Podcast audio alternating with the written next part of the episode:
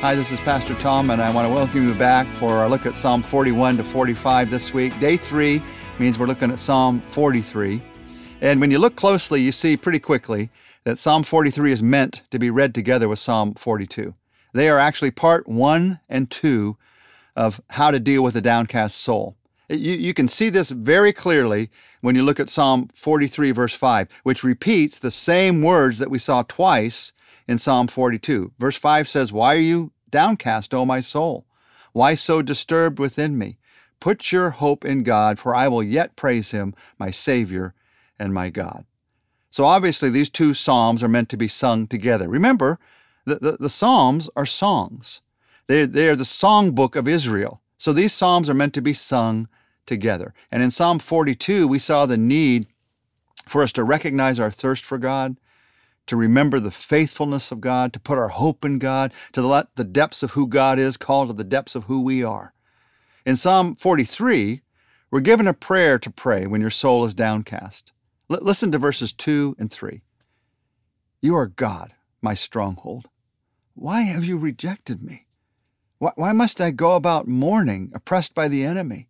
Send forth your light and your truth, and let them guide me. Let them bring me to your holy mountain, to the place where you dwell. This very short prayer reminds us of four things that our soul needs when it's downcast. When your soul is downcast, your soul needs a stronghold, your soul needs light, your soul needs truth, and your soul needs a holy mountain. First, your soul needs a stronghold, and God is your stronghold. A stronghold is a place of security. A stronghold is a place where no enemy can reach you.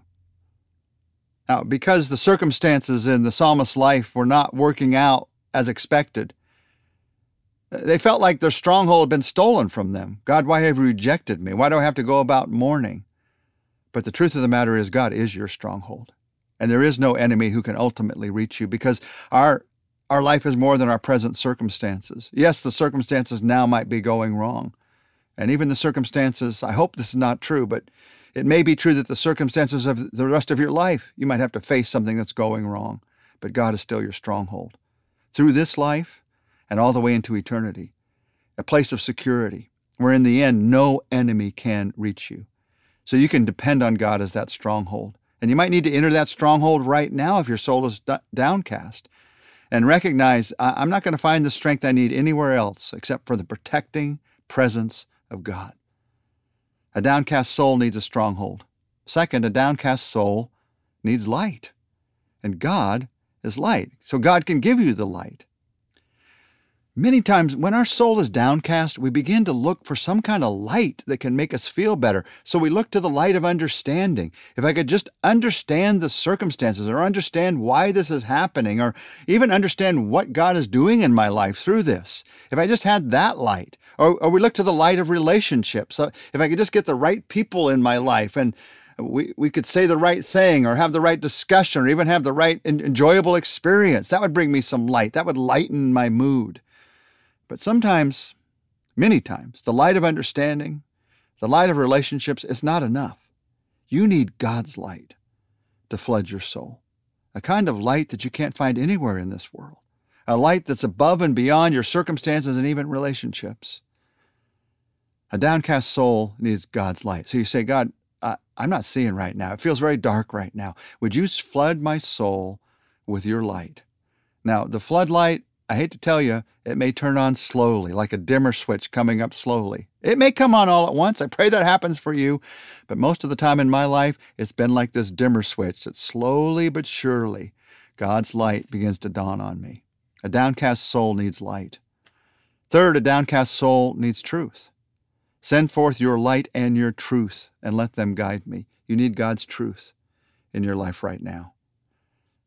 When your soul is downcast and people know it around you, everyone has a truth for you. And some are true. Some are God's truth, but a lot of them are people's truth because they care about you, uh, because they want things to be better for you, Uh, sometimes, let's be honest, they're tired of you being downcast and they just want you to be better.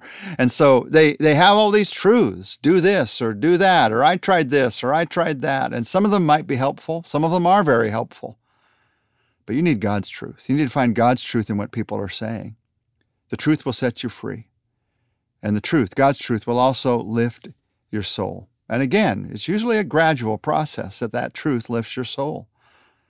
And then finally, he says a downcast soul needs something else. A downcast soul needs a holy mountain. Now, this holy mountain, that's the place where God dwells. The holy mountain, specifically that he's talking about here, was the place where God's tabernacle was located, the place of God's presence for everybody who worshiped throughout Israel. And one of the reasons that the writer of Psalm 42 and 43 was so discouraged, was so downcast, was they couldn't get to Jerusalem. They couldn't get to the tabernacle. They couldn't get to the place of God's presence. They felt cut off from God's presence. They felt cut off from the holy mountain. Well, I want to remind you that as believers today, God lives in us through His Holy Spirit. We don't have to go to some city or some building to find God's presence. We can always enter into God's presence. The COVID 19 crisis kept believers from being together in the church building but neither can it or anything else in all creation have the power to shut you off from God's presence. Because God's presence isn't in the building, God's presence is in you. You can go to God's holy mountain wherever you are. You can go to God's holy mountain right now.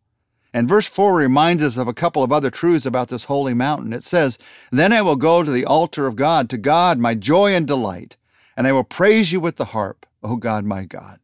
So obviously his soul is starting to lift because of the presence of God. What does he say to us here about this holy mountain? I'll go to the altar of God, he says. The holy mountain is the place where I recognize where I'm forgiven. For them, they had to go to the altar and make sacrifices. Jesus already made his sacrifice for you. So you can go to the holy mountain right now and recognize in a fresh new way that you are forgiven by the blood of Jesus Christ. And if Satan is battling you on that, Recognize that the cross is greater than any other power. You are forgiven. Go back to that cross, that place of forgiveness. It's also the place where you recognize that God is your joy and delight. Of all the things we can delight in this in this world, all the things we can find joy in, everything else is a false second compared to the greatness and the goodness of God. He specifically says here, I will praise you with the harp, O God, my God. I don't want to say you have to learn to play the harp. Maybe some of you know how to play the harp. That's good. Go play the harp right now. What I do want to say is a downcast soul often needs to sing songs of praise or listen to songs of praise. And you say, well, wait, my soul is downcast. I don't feel like singing. That's why you need to sing. Now, I, am not saying you have to sing happy, happy songs. I'm not saying your soul is downcast and you have to sing, if you're happy and you know it, clap your hands. I am not saying that. Find songs that sing the truths that meet you where you are. And sing those songs of truth to God. Because a downcast soul often needs to sing songs of praise.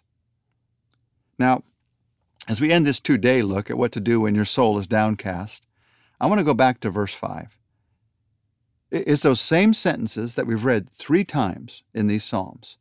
But this time, as I read it, I'd like you to focus on a word. Focus on the word yet. Verse 5 Why are you downcast, O my soul? Why so disturbed within me? Put your hope in God, for I will yet praise him, my Savior and my God.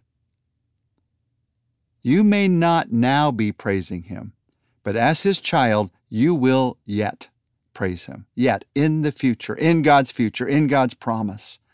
So I want to encourage you don't confuse your now with your yet, because God's yet is greater than your now, and God's yet will last longer than your now, and God promises that His yet will replace your now. With that in mind, let's pray together.